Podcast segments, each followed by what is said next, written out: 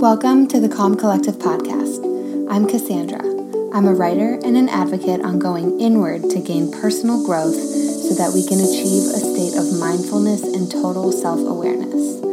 This is a space dedicated to celebrating life in all of its forms the good, the bad, and all of those imperfect moments in between that make up the human experience. If any of you follow me on You're Instagram, not in this alone, and I'm here to remind you at, that each episode is we the dive Calm Collective into the raw and the underscore. real.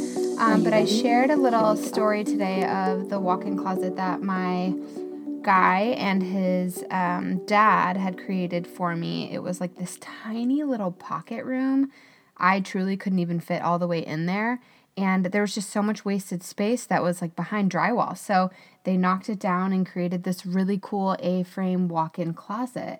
And it's really peaceful in here. I have some candles, a crystal, my little Buddha statue, a picture of me and my sister when we we're babies, the sweet note from Chris, some sage, some eucalyptus.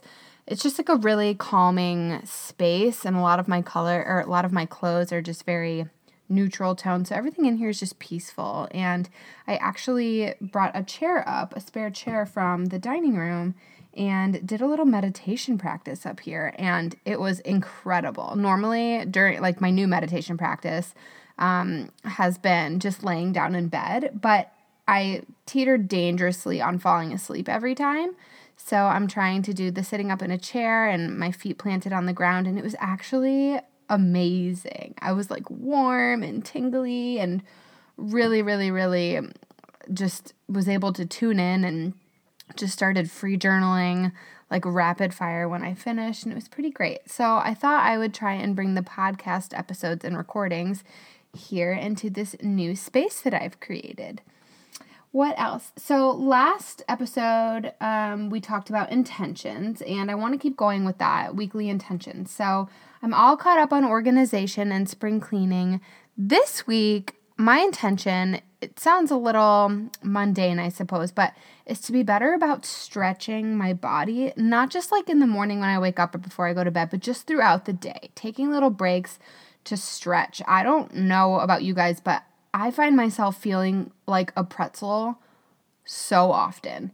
I mean, I'll just like kneel down to pet Jasper and I'll go to stand up. And it's not that I feel like I'm getting old, my joints are great. It's just my muscles are so tight. I just don't take the time to stretch. And I go to yoga here and there but it's not it's not like a, a daily or a weekly practice for me so i'm not i don't have like a, a weekly excuse to get that stretch in. So i really want to try and implement that into my daily practice. So um, think on what your intention is for the week. And if you want to share i would love to hear over on instagram. I've been kind of poking around and asking you guys what your intentions are. I always find it so fascinating to see where all of our head and heart spaces are. So well, okay, so with all that being said, I'm really excited to introduce you guys to today's guest. Her name is Jen Willie, and she's a life coach. She's actually my life coach. I've talked about her a little bit on the blog, and she was introduced to me by my friend Brittany Beckus, who uh, really just thought that we would click and hit it off as friends, and she was completely right. Um, I feel really connected to Jen and her energy. And um, I, I wanted to have her on the podcast today because she has a really, a really interesting and beautiful story. And I think it's important to hear because oftentimes those of us who really want to create something or to live a life that we feel called to live and destined to live, we have all of these fear blocks that surround the reasons why we can't or why we shouldn't. And and with that, I think a lot of us have blocks around self-care. That taking care of ourselves first is selfish and it's um it's it's out of line and it's not required. It's not it's not a necessity. It's something that's that's trending right now.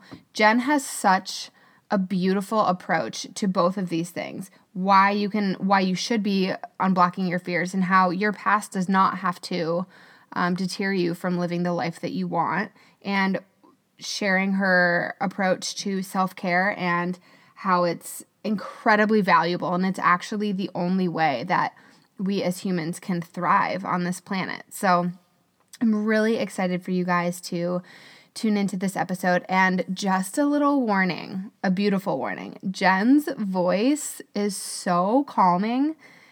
You, oh, it's like hard to explain. The first time I heard her, I just remember being like, whoa, I feel it just feels like the warmest hug and I'm just really excited for you guys to listen to her. I think it's going to be such a peaceful, empowering episode for all of you. And she's also going to go into great detail about what a life coach is. I think that is confusing to some people. Like how is it different than a therapist or you know what is what is their actual mission when working with their clients. So we're going to dive deep into all of those things.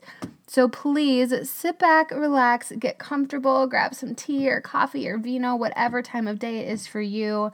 Regardless, I'm so happy that you're here. Let's go to the show. Hi, Jen. Thank you so much for being on the podcast today. I am so excited that you've taken the time out to chat with us and so everyone can hear your story and hear from you.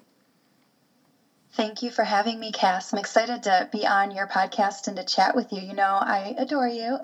Same, likewise, likewise.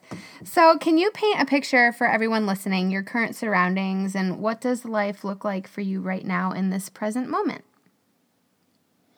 So, my current surroundings, I would say, well, right now as we're chatting, I'm in my office. I am here in Chicago and I am so grateful that we finally have some warmer temps happening. Mm-hmm. I went for a mm-hmm. walk this morning with my puppy and my sweet husband, and it was just such a great start to the day. Um, we recently built a house together, and it is really, really fun to finally be in it. It's like a dream, a little, little whirlwind dream, but it's um, super cozy and you know starting to come along. And that's my present world. I'm a life coach, and I work from home, and I get to chat with amazing people like you on the daily, and I love it. mm. and I run programs and you know, my daily world is just, you know, really feeling more in flow than it ever has. I used to be a teacher and I know the hustle and bustle of getting up at 5 a.m. to roll out of bed and beat traffic and get to work and get all my lessons together. And that was my start for such a long time. So to be able to say to you that I'm sitting here in my little office and just feeling super inspired and calm and you know had just like such a relaxing start to the day feels really really good. It is the best feeling. It really is. And some people you know who are destined to be teachers and teach and have that kind of flow to their morning that probably feels just as good as it does to you and me to have these slow mornings where you know we can take walks outside. And i think that's kind of the beauty in all of that is that you know what feels good just means that we're in alignment. So Mm-hmm, exactly. Yeah. So, do you set intentions for your week? And if so, what's one that you're currently focusing on? Yes, I do. So, I'm all about setting intentions. And I used to actually share quite a bit on my Instagram, uh, my process for setting intentions. And I'd say around Christmas, I took two weeks off from just everything and I didn't post for a bit. And I kind of had a moment where I realized, you know, just creatively, I wanted to take a break from um, sharing the intentions, you know, every day that like I had been. Mm-hmm. But um, as you ask that question, it is definitely something that I think I would like to either share in my story a little bit more or something, just so that people can get a little bit um, of an inside scoop of, you know, what that process looks like. But mm-hmm. what I do in the morning is after my my normal morning routine, I take a few minutes to kind of process through all the things that I have to do for the day. And really, it's kind of like a, a, way to alleviate the overwhelm that a lot of us feel. You know, right when we wake up, we might have that moment of like, oh, what do I have going on today? And it's like that little mental to do list. And so I give myself a moment to, you know, once I've done some of my morning routine things, I like to sit down and write out all of the things that I have going on for the day. And I'll mm-hmm. literally just anything that comes to mind. And sometimes it's things that I have going on for the month that are just on my brain. So I'll write out all the to dos. And then what I like to do is I choose the top three things that I really want to focus on for the day. And I kind of get my calendar together for the day and I just do like a little scan of it. And then what I like to do is I think about three guiding words that I can be really mindful of for various moments throughout my day that I'm needing a nudge. And so, for example, if I have, like today, I have this chat with you. Later this afternoon, I have another coaching call. And then tonight, I have plans with my husband. You know, I might think of a word like present for my call with you. And then for my meeting later, I might want to, you know, my word might be trust. Like I might want to really lean into trusting, you know, what's on my heart and, and, what's showing up for me and to be able to share that authentically. And then maybe, you know, later tonight, I want to show up with love. I want to really be present and have that joy through love kind of to be, you know, really, really at the forefront. And so, I started this at a time where my day was a little bit more chaotic and I had some things that were causing some anxiety. Like maybe I had an, a meeting with some people that, you know, sometimes those meetings, you know, I remember back when I was teaching, they'd put so many of us in a meeting together and you know, in the early, early days of teaching, sometimes those meetings were a little stressful. You know, mm-hmm. you didn't know how certain people were going to be feeling that day or what ideas they wanted to bring to the table or how they'd react if certain ideas weren't necessarily taken to heart. And so I remember having the intention word was just a way to help me remember how I wanted to show up. And so it was something that really served me, you know, before I'd step into a situation that was causing a little anxiety, I'd remember that word, I'd hold on to it, and it would really, really help me align with how I could care for myself in that moment. And to this day, that is how I set intentions. Ooh, I really love the practice of taking the top. Th- so I always do the top three priorities, and you know, I have, I even have that on like the mindful memos, and that's what I generally use. And I never thought to just take that one step further and give each priority a word or something. It's so much easier to access that throughout the day than to than to have to you know remember the the priority at hand rather than like rather tuning into to the word i really really love that i'm gonna have to try that it's a good tip thank you yes okay so can you, you know and it's something I'll just throw in there real quick. Yeah. It's something that was really, you know, created from my own personal experiences and like a place of like self-care and need mm. and truthfully just like like leaning into something that I truly needed for myself and so it's been fun to be able to share that with people through the work I do now as a coach it really is something that I think you know it's cool to see how it can help others as well because it certainly helped me. It still helps me. Yeah absolutely. I always say the proof is in the pudding. You know if you have something that you know that works and clearly you know you are such a grounded centered human being it's like why why wouldn't we try it? You know i know you personally so i'm like okay it works for her. I'm going to try that. So can you give us a little background on who you are and how you ended up in your current role as a life coach feel free to start back start back as far as you'd like. Um, yeah and just take us to the present moment. So it's funny that you asked this question because as we record this, it's National Foster Care Month, and I actually just put out an episode on my own podcast, First and Foremost, that really dives into my upbringing and my story because I, I did grow up in foster care. And so I'll give you guys a little inside scoop version of that here today. And um, for those of you that want like the full, full, you know, story, the longer version, mm-hmm. I did um, just release that over on First and Foremost. I am so happy and grateful, Cass, to be where I am because I always tease if anyone out there watches the show Shameless, mm, which I mm, love. I think Shameless too. is such a great show. But um, I always like lovingly tease that had I not been put into foster care, I'm pretty confident that I would be like my life would mirror Fiona's right now. Mm. And when I was when I was 13 years old, I was taken away from my mom. And I have younger siblings that um, we all range in different ages. But I, my earliest memory, I would say, is probably like as young as eight years old. I picked up on things being a little different in my home life at home. And I realized that my mom struggled with um, addiction and, you know, being a kid, you don't really know that it's addiction. You don't really know, you don't put the pieces together for a while. But I, over time, you know, learned more and more about it and what it was. And around the time that I was 13, things got pretty bad at home. We were, you know, left home alone quite a bit. And um, I would stay home from school and take care of my younger brothers. And it was just a really, um, I think, unstable home environment.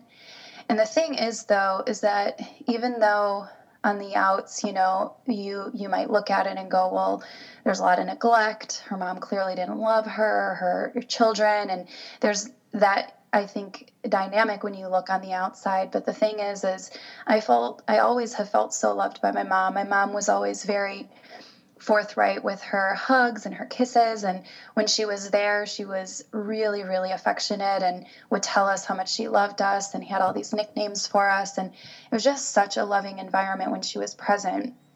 And despite her struggles, I always felt that from her. And so going into foster care was really, really, really hard. I, you know, on one end, I exchanged, you know, the you know comforts of the things that i didn't have.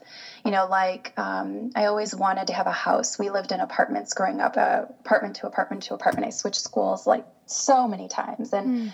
i remember the first foster home that was one perk. I was like oh my gosh we live in a house and they have a phone a working phone. I can give a number to people. You know i can actually talk to my friends. And we have a comforter on our bed. We have sheets on our bed and it was just like all these little comforts all all rolled in one.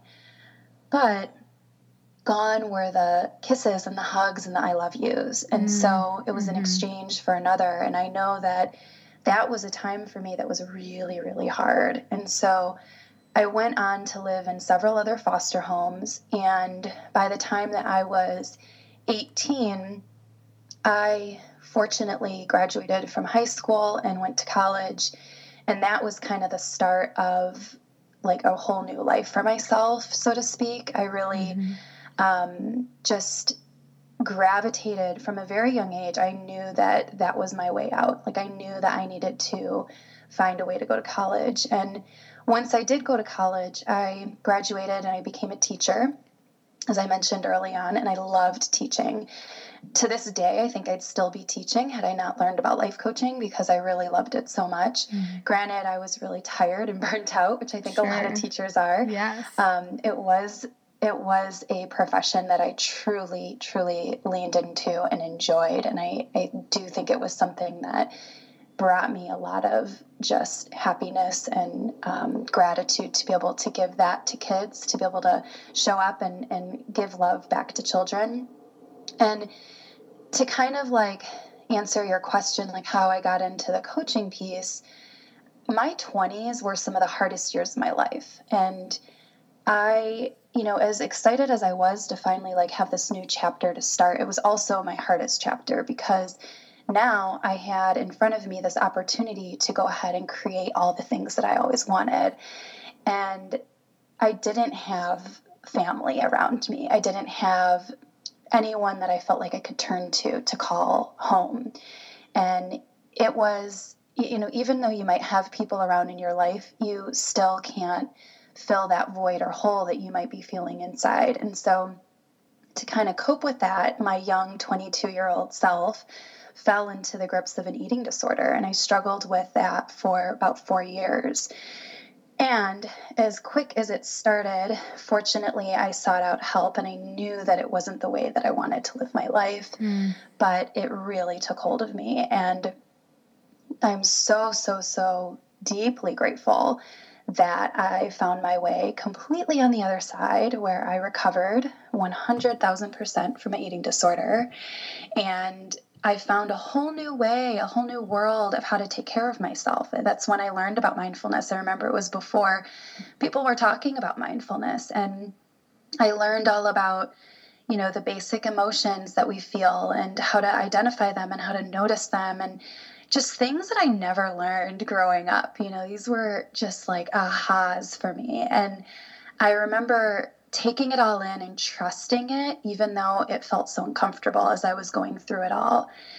And gradually, as I started to notice how I could care for myself and really notice these feelings and emotions and whatnot, I started to really look at what I wanted. I started to do some hard work and think about well, what, what really makes me happy? Like, what do I really want for a day? Like, how do I really want to spend my time? And I'll give you guys kind of another little inside scoop here that I have shared in some places, but I don't talk about it often. But this also aligned with a really, really um, traumatic incident that happened with one of my students. She shared with me that she was being um, sexually abused in mm-hmm. her home and it was one of those moments that just kind of like shakes you to your core and you want to jump in and save this child and do whatever you can to help. And i felt so helpless because at that time i had to go back in and teach math. I had to kind of like give her the surrounding comfort of our psychologist and our social worker and our principal and everybody. And then i had to go back in and put on my you know happy face and teach math and that's why to this day i still hats off to any teacher out there because i think they have so many hats to wear. Actress is one of them. Totally. And it was such a it was such a pivotal moment i remember because i couldn't stop thinking about this little girl. And i just I knew in that moment if there was any if there's any indicator of why I became a teacher, it was that moment. It was that particular moment that showed me that that is exactly why you got into this profession. It was mm-hmm. to create some opportunity for this child to feel safe to tell you that she was going through this. And I remember that started the trajectory of like what next? Like and what does this mean because I knew that I wanted to do more of this like creating space with people where they feel safe. Mm-hmm. And I didn't know what that meant, you know, and here I am doing all this personal work behind the scenes and really trying to make my life more whole and and authentic and just real. And at the same time, I'm realizing a lot about my career that I had never really thought about before. So, fast forward, I found myself at a conference where I was sitting right next to a life coach. And it was one of those moments where you hear about that career path. And I think the timing of where I was at in my own journey in my career, things just clicked. I knew it was like literally like you hear about the light going off mm-hmm. and like the mm-hmm. ah, yes. like that's how it felt. I was like, oh my gosh. So good. This is what I'm supposed to be doing with my life. Mm-hmm. And so I got certified right away. I went and found a training program and since then, I've done multiple training programs and I started the kind of like, you know, deviation from teaching. And fortunately, my principal at the time, you know, connected me with somebody where I was able to get an instructional coaching role in my school district, which really gave me confidence to do coaching, even mm-hmm. though it was mm-hmm. like different than life coaching. It was still in that kind of lane. And once I had that year to kind of like feel it out and then also do my life coaching on the side at home for free,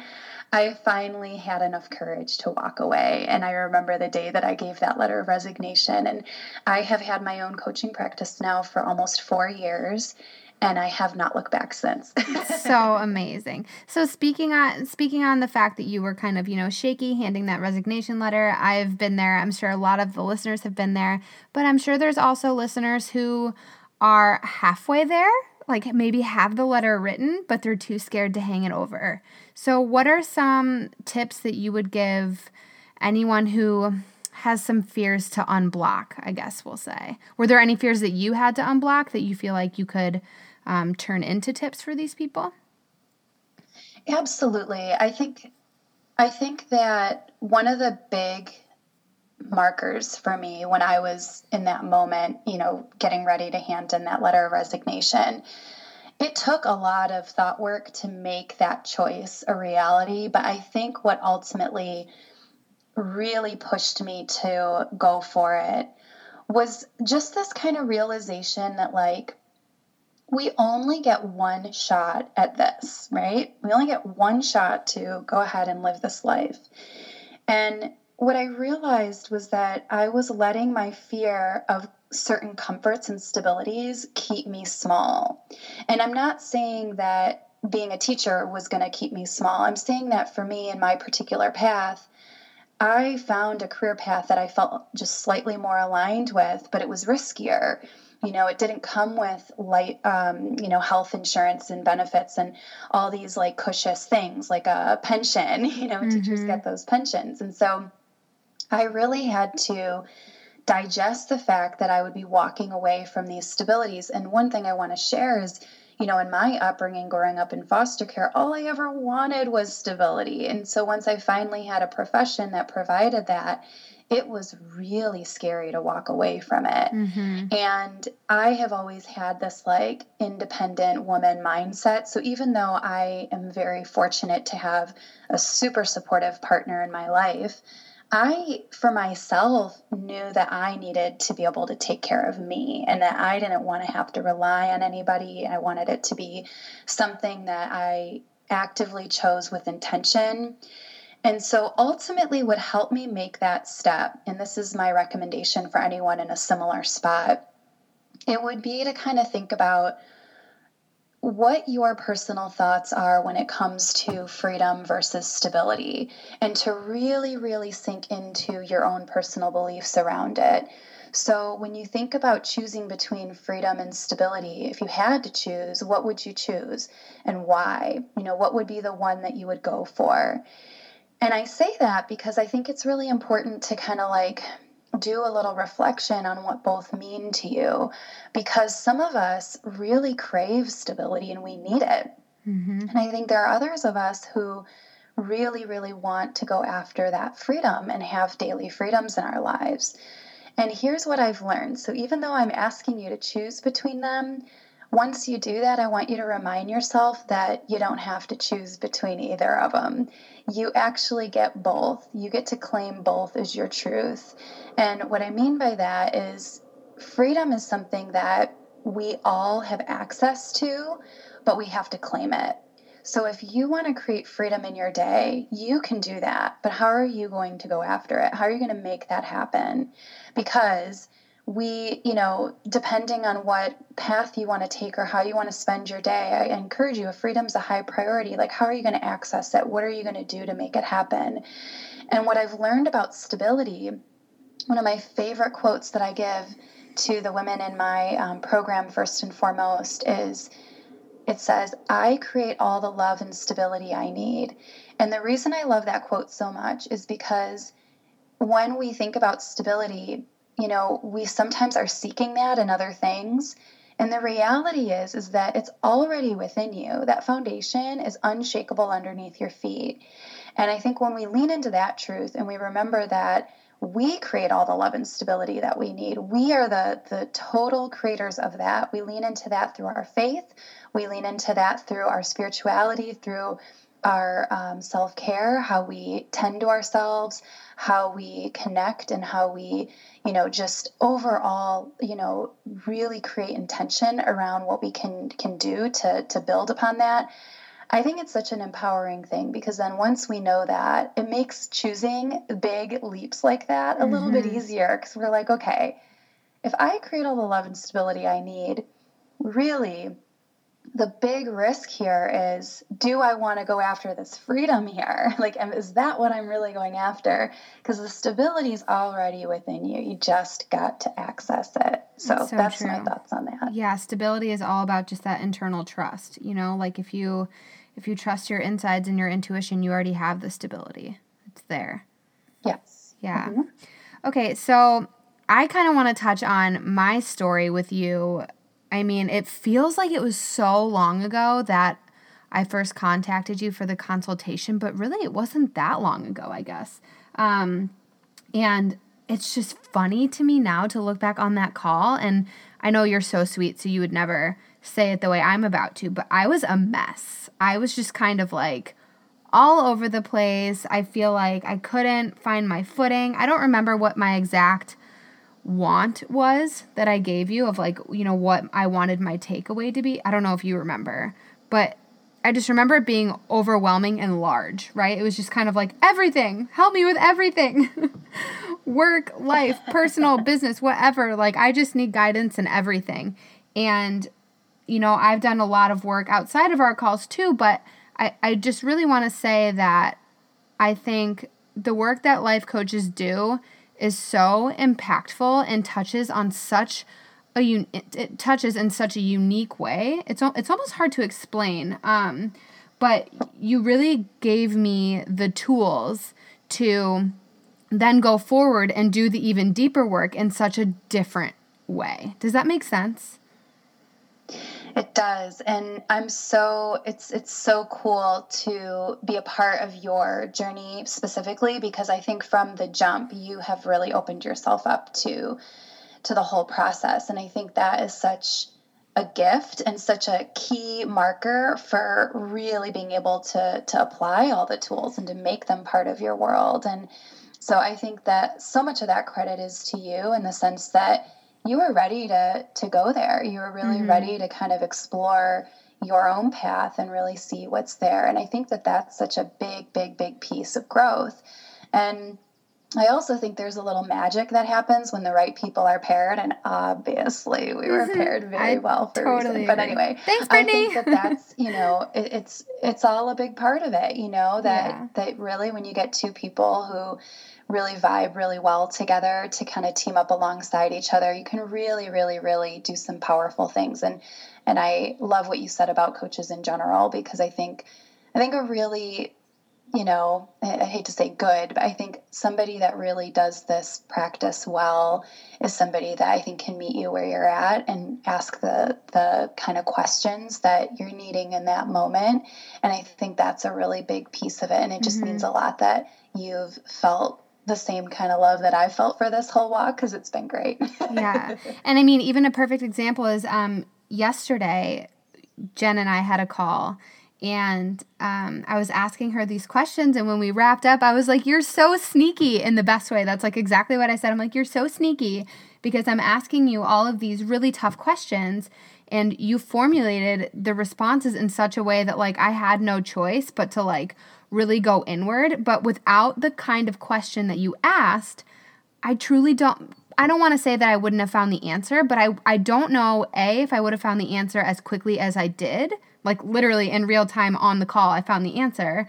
And then B, I don't know if it would have been to the depth of what I was able to find without that guidance. And yeah. so, yeah, I just think, well, and, and on that note, I think we should make the space really quick for you to give listeners you know, share the difference between a life coach and a therapist and like a super intuitive friend because I think that that's something that comes up a lot, at least with me, when I talk about a life coach. They're like, what is that? And how is that different than a therapist or a friend who's intuitive? Great question, but I really want to give you the yes. space to define that for people, if you don't mind. Uh, yeah, of course, of course.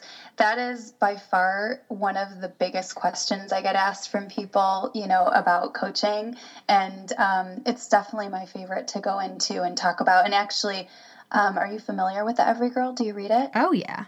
Oh, yeah. I used to photograph Yeah, there's you did? Oh, yeah. Oh, that's so They're fun. Such that's a sweet fun. team. There was a really, really good. Um, I, I, chatted with one of their writers recently about that exact topic between the difference between coaching and therapy because I mm. think it's mm. just such yes. an important topic to dive I read into. that. I'll put that and in the show notes. I would, I would Cool, cool. I think I would kick it off by even before I give my answer, I just want to say I have both. Mm-hmm. I have a life coach and I have a therapist, mm-hmm. and I'm mm-hmm. so grateful for the two of them. And we do very different work together. And so I also want to preface this by saying that it's my opinion. So I think that uh, take what you're about to hear is is just truthfully like my honest to goodness feedback about what my experience has been having a coach and both being a coach and then also working with a therapist and also what I've kind of learned throughout my own training as a coach. So these are just my personal reflections, but the best scenario that I can give or kind of like a analogy is if you were sick and you had an ailment, you would go to the doctor. And if you were trying to get in shape, you would go to a personal trainer. And when we look at a life coach and we look at a therapist, a therapist would see somebody that maybe in their mind is not feeling very well and kind of needs a little bit of an assist or a boost. And that's not always the case, right? We can go to a therapist and feel totally fine, but traditionally, this is kind of where a therapist might be your go to person. Mm-hmm. And a therapist can also diagnose what's there. And usually they're encouraged to do that because of insurance. And you, a lot of people don't know this, but a lot of times insurance companies want a diagnosis in order to give payment back um, to get it covered. Mm-hmm. So there's that piece. And then a coach often is kind of like the personal trainer for your mind. A coach is going to help you kind of strengthen your mind muscle and get you in shape when we're talking about your mm-hmm. thoughts. And so they're going to really help you kind of get where you want to be, going to help you set those like strength goals, but for your mind. And so, and that kind of looks a little bit differently, right? Because there are all kinds of coaches too. This is the other thing, just as there's all kinds of therapists, you know, we have career coaches and we have mindfulness coaches and we have um, leadership coaches and general life coaches and self care coaches. And I mean, gosh, you can go on and on. So, my point being is that, you know, oftentimes when you're working with a life coach, they might be really apt to give you tools and things to try on. They'll also give you some assignments or homework in between calls. So, a lot of times when you're you know looking at a coach's rate they're not just charging you for the hour that you're meeting with them they're really charging you for that time in between where you know you might get a nudge from them usually with a therapist you might not hear from them before your next call. I mm-hmm. do know some therapists, depending on where you're at in your journey, will give you their information to reach out to them, which is so awesome. But I think traditionally, you know you might get a little bit more support in between um, a call with a life coach. Mm-hmm. now the other big difference is that with a life coach you t- traditionally meet with them virtually. So a lot of coaches will meet with you through facetime or skype or zoom and it'll be about a one hour call and you might meet twice a month or you might meet once a month depending on your goals. And the other big piece is that oftentimes working with a coach, you are going to cultivate an action plan. So you're going to be thinking about your vision, what your goals are, where you're wanting to be, and then really creating that map of how to get there. So that is a really big piece of working with a coach as well. Mm-hmm. In my experience working with a therapist, I oftentimes, what I love about working with a therapist is over time they get to know you and your story. They get to know the people from your past. They get to know the people of your life. And so when I bring up certain things that might trigger me now, my therapist is so skilled at kind of connecting it back to something that makes a lot of sense for me to process and kind of have some compassion with myself on that that would be a hard thing for me. Mm-hmm. And I think, you know, working with my life coach, you know, I will text her on a Saturday when I'm out at a dinner feeling uncomfortable about something in the bathroom or wherever I am. And that's the big difference. You know, mm-hmm. I, I think I have a little bit more immediate access to my coach versus my therapist. And with my coach, it's more about really helping me show up how I want to show up in the moment and in the future where I want to be. Mm-hmm. So good. That's so easy to understand. And again, like I said, your article was so beautiful too. And I'll make sure to share that with everybody in the show notes because it's definitely worth reading.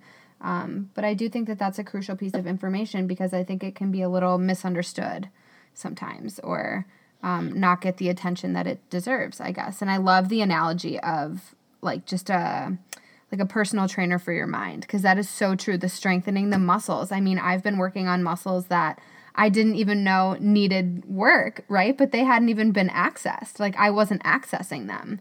And that's where my own disconnect was. So such a good analogy. Yeah well and cass one one thing you said before that i also really want to touch on is that at least in, in my experience coaching, what I've learned to be innately true about every single person that I've worked with is that the the person we want to be is already within us. You know, the mm-hmm. the way we want to live, the way we want to think, the way we want to feel she is already there. And so when I meet with people and they come across like little blocks or moments where they're feeling stuck or moments where they're falling back into a negative routine or whatever it is, it, you know, what's really helpful, I think, is to just remind all of us that we are like i love how you even just brought back into this conversation the whole strengthening of your mind muscle in a way because it's like that's already there. Like mm-hmm. it's all within us already. That that intuition that that piece within us that just knows what we need she's there. And that's what i love working with people on is like accessing that part. Because i believe she's rooting for all of us. She's within us or he for your male listeners. And I just think it's such a powerful it's such a powerful thing to lean into when you know you do decide to team up alongside a coach because mm-hmm. a lot of times the big misconception i get is that people think coaches give advice and sometimes i'll meet people who want to become a coach and they're like i'm really good at giving advice and i kind of like in my head laugh a little bit because i'm like oh you know once you get certified you'll know that that's mm-hmm. not what mm-hmm. coaches do you know coaches do not give you advice because here's the deal if we were out just giving advice and, and kind of making that be the number one thing that we do people wouldn't have breakthroughs you mm-hmm. know they mm-hmm. wouldn't arrive at their own conclusions and journeys because we'd be doing it for them you so know true. it wouldn't be their own walk yeah and you'd so be a crutch i think that is a really big piece yeah, and so every once in a while I'll go off the grid and I'll say, "Do you want my opinion on this?" and then mm-hmm. I'll give mm-hmm. it, you know, but mm-hmm. for the most part, really, really try to lean into that truth that we all have that intuition that's rooting for us inside. And my job is to help you access it. You know what I mean? Mm-hmm. Like that's kind of the role that I like to have, like more of like your your your friend with intuitive ad, ad, ad wisdom or whatever, but the one that, you know, is a life coach. Mm-hmm. So. yeah, and has the tools and the experience. Yeah, absolutely. So with that being said, what what would you say is the most frequent thing that a client will come to you for? So understood that, you know, they might say like I need help with business. Like I I need coaching in business and then you come to find you know, it's like a therapy session too, where you walk in, you're like, uh-huh. my relationship is bad. I want help with that. And then you end up going in all these different directions and realize you need help in so many different areas. But what would you say is like the one thing that clients come to you for the most, like the one goal that they want to fine tune? Yeah, so I think as I've done this work, you know, the more often that I do this work, I would say more often than not, I find that people are coming to me who really have passion work on the brain. So they really want to push through and get that, you know, passion of theirs off the ground as something profitable. So I mm-hmm. do tend to work with a lot of creative entrepreneurs. However, they come to me because they I, I, kind of like to think that I do self care with business. That's mm-hmm. kind of mm-hmm. my angle. Yeah.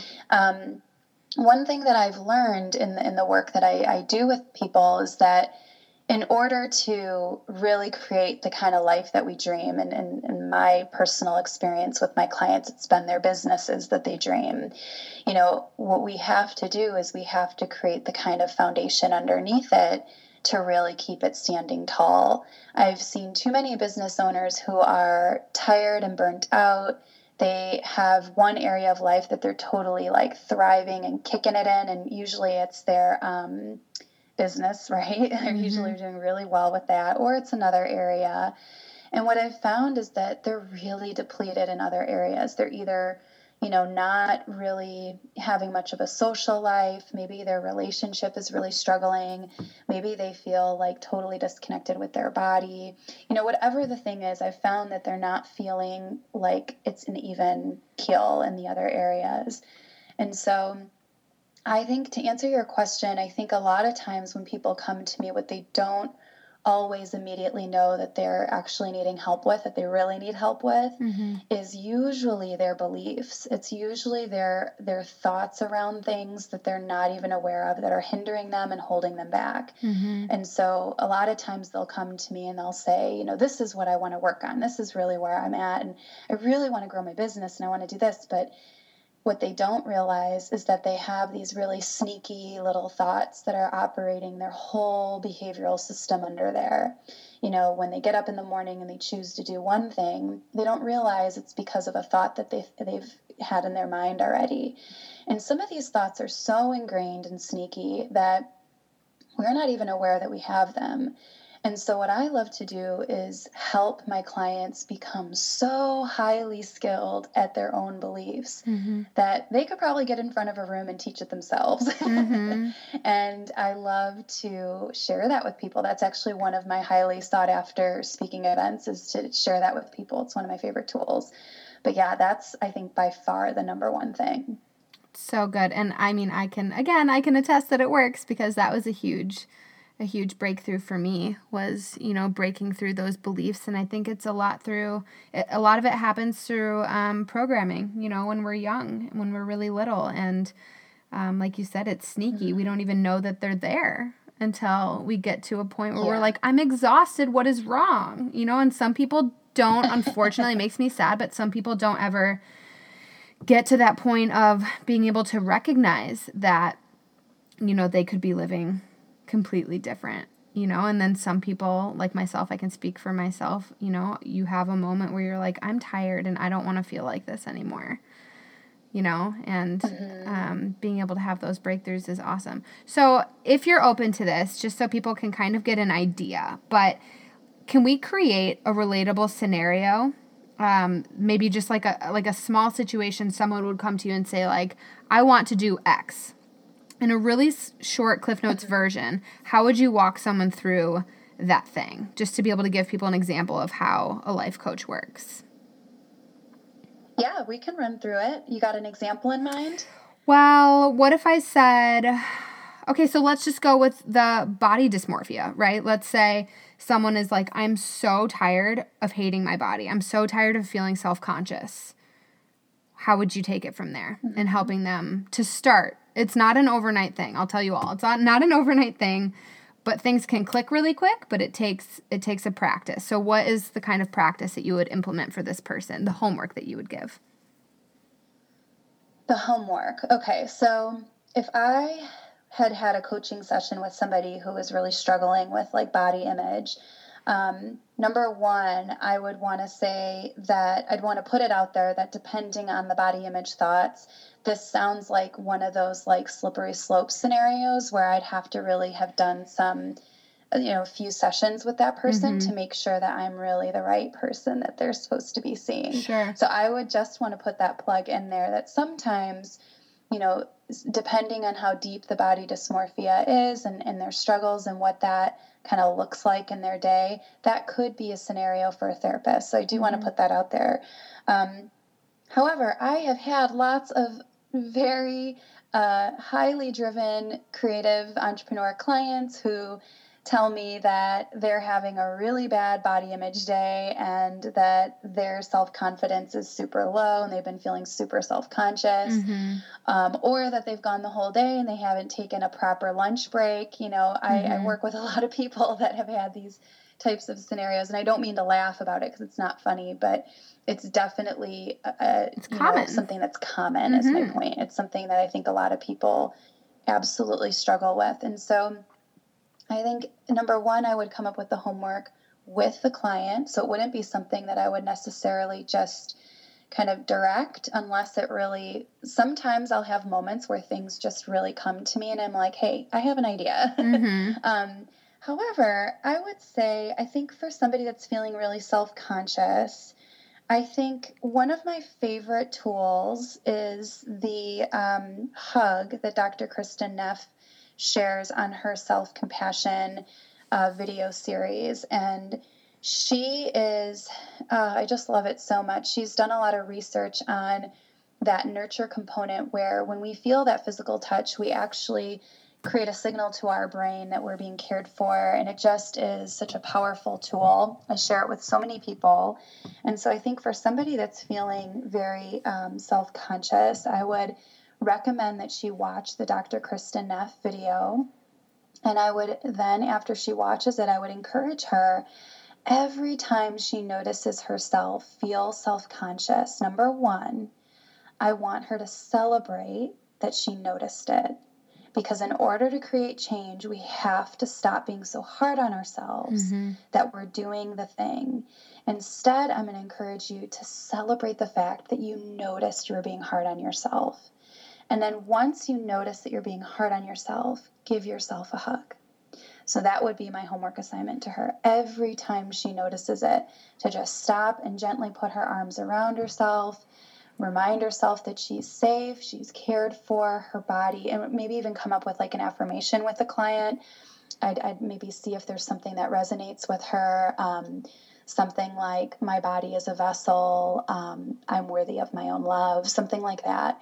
But I would absolutely recommend an affirmation and do something really powerful like that every time you notice it. A quick celebration, and then go ahead and go into the hug.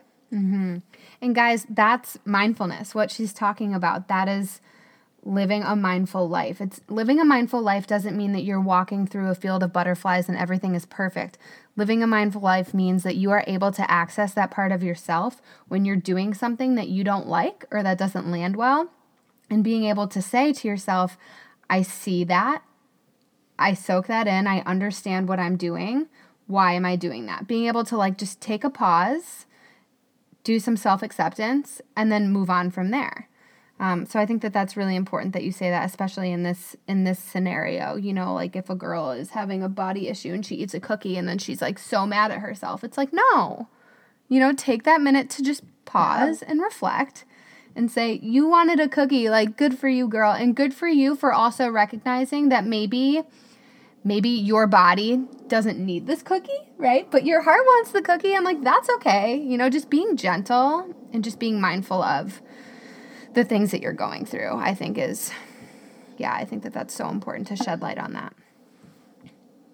And to trust the walk, you know, mm-hmm. to know that if you keep if you keep trusting the tools and you keep leaning into them over time, you're not going to think twice about whether or not you ate a cookie. Totally. You know, it's just going to be something that's part of your being. You eat from time to time as a way to take care of yourself. Yeah. And I say that through such a filter of love because I think that um, it's a journey, you know, it takes time to get to that space where we, you know, can kind of ease up on certain things that are really causing us a little tiny bit of suffering or a great bit of suffering. Mm-hmm. But I love that you pointed out that that's mindfulness because it absolutely is. It totally mm-hmm. is. Yeah. Well, one thing I want to touch on too, because as you said earlier, and um, for anyone who listens to your podcast, first and foremost, self care is extremely important to you and you integrate it in your business heavily, which I think is so amazing and just really makes you super unique. Um, can you walk us through your morning routine when it's embodied in self care? I love hearing about people's routines. I know you're very big on them. So I would love to hear kind of what your morning looks like.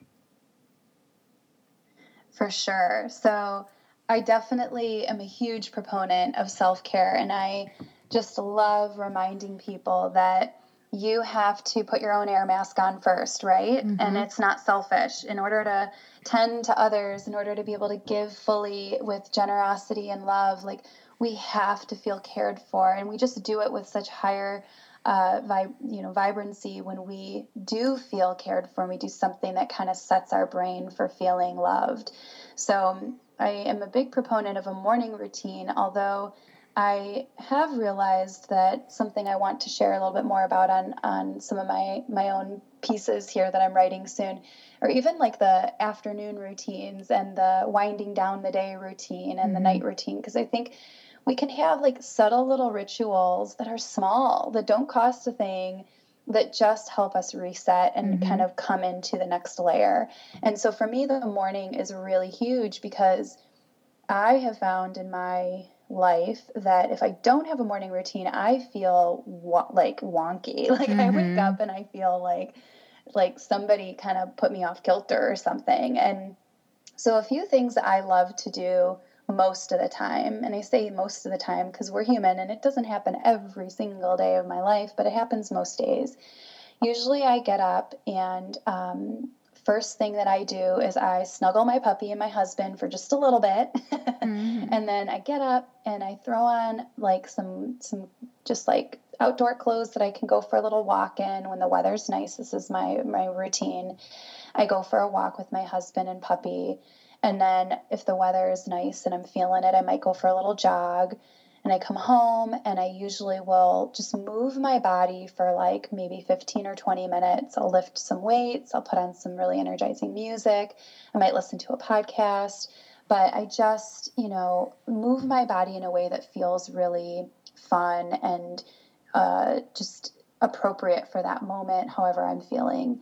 And then afterwards, I get ready for my day and I will usually meditate right away. I'll take 10 minutes out. I love the app Calm. Mm-hmm. It is one of my favorites that I've used. I've tried a lot of apps, and I think I like Calm the most because you can choose your meditation based on how you're feeling and what you're needing. And so I always start my day by asking this question What am I needing today, love? And so I'll kind of ask that when I'm meditating like, what, what am I needing today? And I'll choose, you know, maybe I need some self care, or maybe I am dealing with a lot of worry, or maybe I'm, ha- I'm having a lot of fear come up over something. So I'll go on the app and I'll choose the word that kind of represents how I'm, you know, thinking about what I need, and I'll meditate for 10 minutes. And then after that, I will go ahead and make a little breakfast. And then I come into my office and I do the intention activity that I shared with you earlier. Mm-hmm. And then I go ahead and start my day. And I know it sounds like a lot of stuff, but I got to tell you that whole morning routine takes about 40, 45 minutes. Yeah. It's not like this super long, elaborate thing. Um, and then I try to be really intentional about drinking water throughout the day and also um, taking a full lunch break. Uh, this is something I'm a really big proponent of, actually, like unplugging for 30 minutes and taking a lunch break. And so these are the things that, you know, for me, when I kick off my morning with those things, they just really help me get aligned. So that's Mhm. usually how I like to kick it off. Love it. But like I said, some days I don't do that. It just Mhm. depends, you know? Yeah, especially like with travel and like you know if you have visitors, things get thrown off a little bit, and you can take little bits and pieces that feel attainable. So, yeah, hmm I love that, like, I and love- one thing one thing that I'm pretty consistent on is the Mhm. intention word. So Mhm. even like if I'm traveling and we've got a lot going on for the day and maybe I feel a little overwhelmed by that. Like there are times you're traveling and you as excited as you are, you might be a little overwhelmed about some of it. I'll think of a word that I need like joy, you know? Like I want to feel joyful. Like I don't want to feel overwhelmed. So I'll Mhm. think joy. That's my intention one of my intention words. But you know, that's an activity that I can take with me anywhere and usually drinking water. So like those are like usually my non-negotiables. that was actually going to be my next question.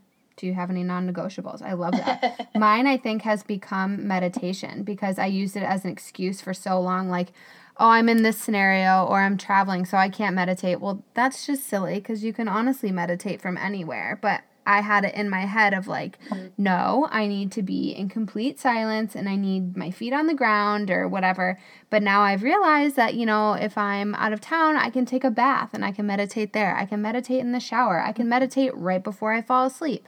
Just little things like that where I think, you know, it's just it's just about letting go of the excuse block and just being able to, yeah, set them as non-negotiables. I love that, Cass. I think that's awesome that you're finding that it doesn't have to be hard, right? And I think when we tell ourselves it's hard to do it, then we make excuses for when we do it. Yeah. And I think the fact that you, you know, are so in touch with that, it's it's actually helped it become more of a routine for you. I think that's awesome. And that actually reminds me, I actually was just chatting with another uh, woman the other day, another client, and she was telling me just how much stretching has become part of her morning routine and how much she loves it. And I I think when we find the thing that just resonates with us, yeah. it can be so recharging. I know for another client, it's making her bed, and she'll do it at a hotel too. She'll do it wherever she is Yeah. because something about making a bed in the morning just helps her feel that reset. Absolutely. So I think it just it's it's about, you know, what can you do to just remind your body and your mind and your heart that you are worthy of being cared for. I think Mhm. at the root of a morning routine, it's just about self care. So if Mhm. you're a busy mom of three and you find you have no time for you, like maybe when you have a chance, it's drinking a glass of water, a full glass of water, or it is making your bed, or it's making sure that you brush your teeth and wash your face, right? Mhm. Like it's just what are the littlest things that make you feel so cared for? And it's like those are the little jump starts to to kind of showing and reminding ourselves before we do our day that we're worthy of care. Absolutely. And when I used to put myself on the back burner, I would say probably, I don't know, like four years ago or so, I was like in a really unhealthy place and relationship. And so I just always put myself last. And I got to this point where you know, towards the end of that relationship and around that time where I was like, okay, I need, this needs to change. What I started doing because it was so foreign to me was actually just setting a little alarm on my phone. And, you know, there's like, for anyone who has an iPhone, I'm sure Android has it too, but um, you can set a label for what the alarm says when it goes off. So I would have like a little mm. alarm that would be like, breathe for five minutes, you know, focus on breathing, or, you know, go drink a glass of green tea, or, you know, go stretch your body. Just little things to just like make me take pause and remind myself that like mm-hmm. I'm so deserving of this. And like you said, even like the busy mama of three, like hats off to you, but you have three minutes to stretch your body, right? And like you can even incorporate mm-hmm. your kids in that if you want, but just like, yeah, taking, giving yourself those reminders that, you know, there is time in the 24 hours that we're awake to take care of ourselves. Mm-hmm. For sure, for sure. So, lastly, I want to end on this question. Um, actually, I'll ask you two questions because I, I really want others to hear your approach on this. But what do you think when you hear mindful living? What comes to mind for you? The first thing. When I think of mindful living, I think of living life with our eyes open. Mm. And what I mean by that is really just making an effort to see what's there and mm-hmm. to to feel what's there to hear what's there to notice what's there so i want to also state that it's a practice and that some moments we get it like, a, like we get it right a little bit more on point and others maybe not so much and that's okay mm-hmm. i think when we are committed to mindful living it looks like being intentional about our efforts to live our lives with our eyes eyes open and, and when i say eyes open you can plug it in with sensing you know mm-hmm. feeling mm-hmm. emoting whatever it is. Mm-hmm. and i think mindful living for me represents you know being one minded and one minded is when you're in that moment you're in that moment when i'm talking to my husband it's noticing what he's saying and hearing it it's um, not letting my mind go to the next thing or the thing before that. It's, you know, simply being on this call and, you know, distractions off and really being attentive to our conversation or it's um, just really sometimes it's also giving myself permission to be mindless that that mm-hmm. that's mindful living you know mm-hmm. sometimes it's like letting myself sit on the couch and totally get enthralled in an episode of you know, 13 Reasons Why or whatever show. Mm-hmm. I did that yesterday. But I think it's, yeah, it's, a, it's such an interesting show. It is. Um, but I, I think the key is like, it's, it's just giving yourself permission to be and to notice. Mm-hmm. So that's what I, that's what's kind of coming up for me as I think about that. And so obviously good. there's a lot of hows to do it, but mm-hmm I think the key is like just being committed to the ride and knowing that it's not always going to be perfect and it's better that way, yeah. you know? That's how you learn and how you grow and how you evolve into the human that, you know, you're designed to be. So I think, yeah, the learning curve aspect of mindful living is super important to touch on. Yeah, for sure. For sure. Lastly, what is a mantra that you've been loving or that's been landing well for you recently? Oh, I love mantras. so that's hard. Um, I think, you know, it's funny as you say this. I have four that are in front of me right now. I have You Are So Worth Loving. She designed a life she loved. And I am somebody who figures things out. They're literally like mm. plastered on my little mm-hmm. wall in my mm-hmm. office. Um, but I think the the quote that's really coming to me right now, because you asked mantra, right? Correct. Yeah. I think there's there's actually two that I'm leaning into. One's for self care and one's for business. So okay. the business one that I've been leaning into is Be the Fire, and I've had this now since last year in October. And that one kind of originated when I was at a campfire um, camping with some friends and kind of reflecting on the trip a few weeks later. I was doing some business work and I realized that I'm usually the cozy blanket at a campfire.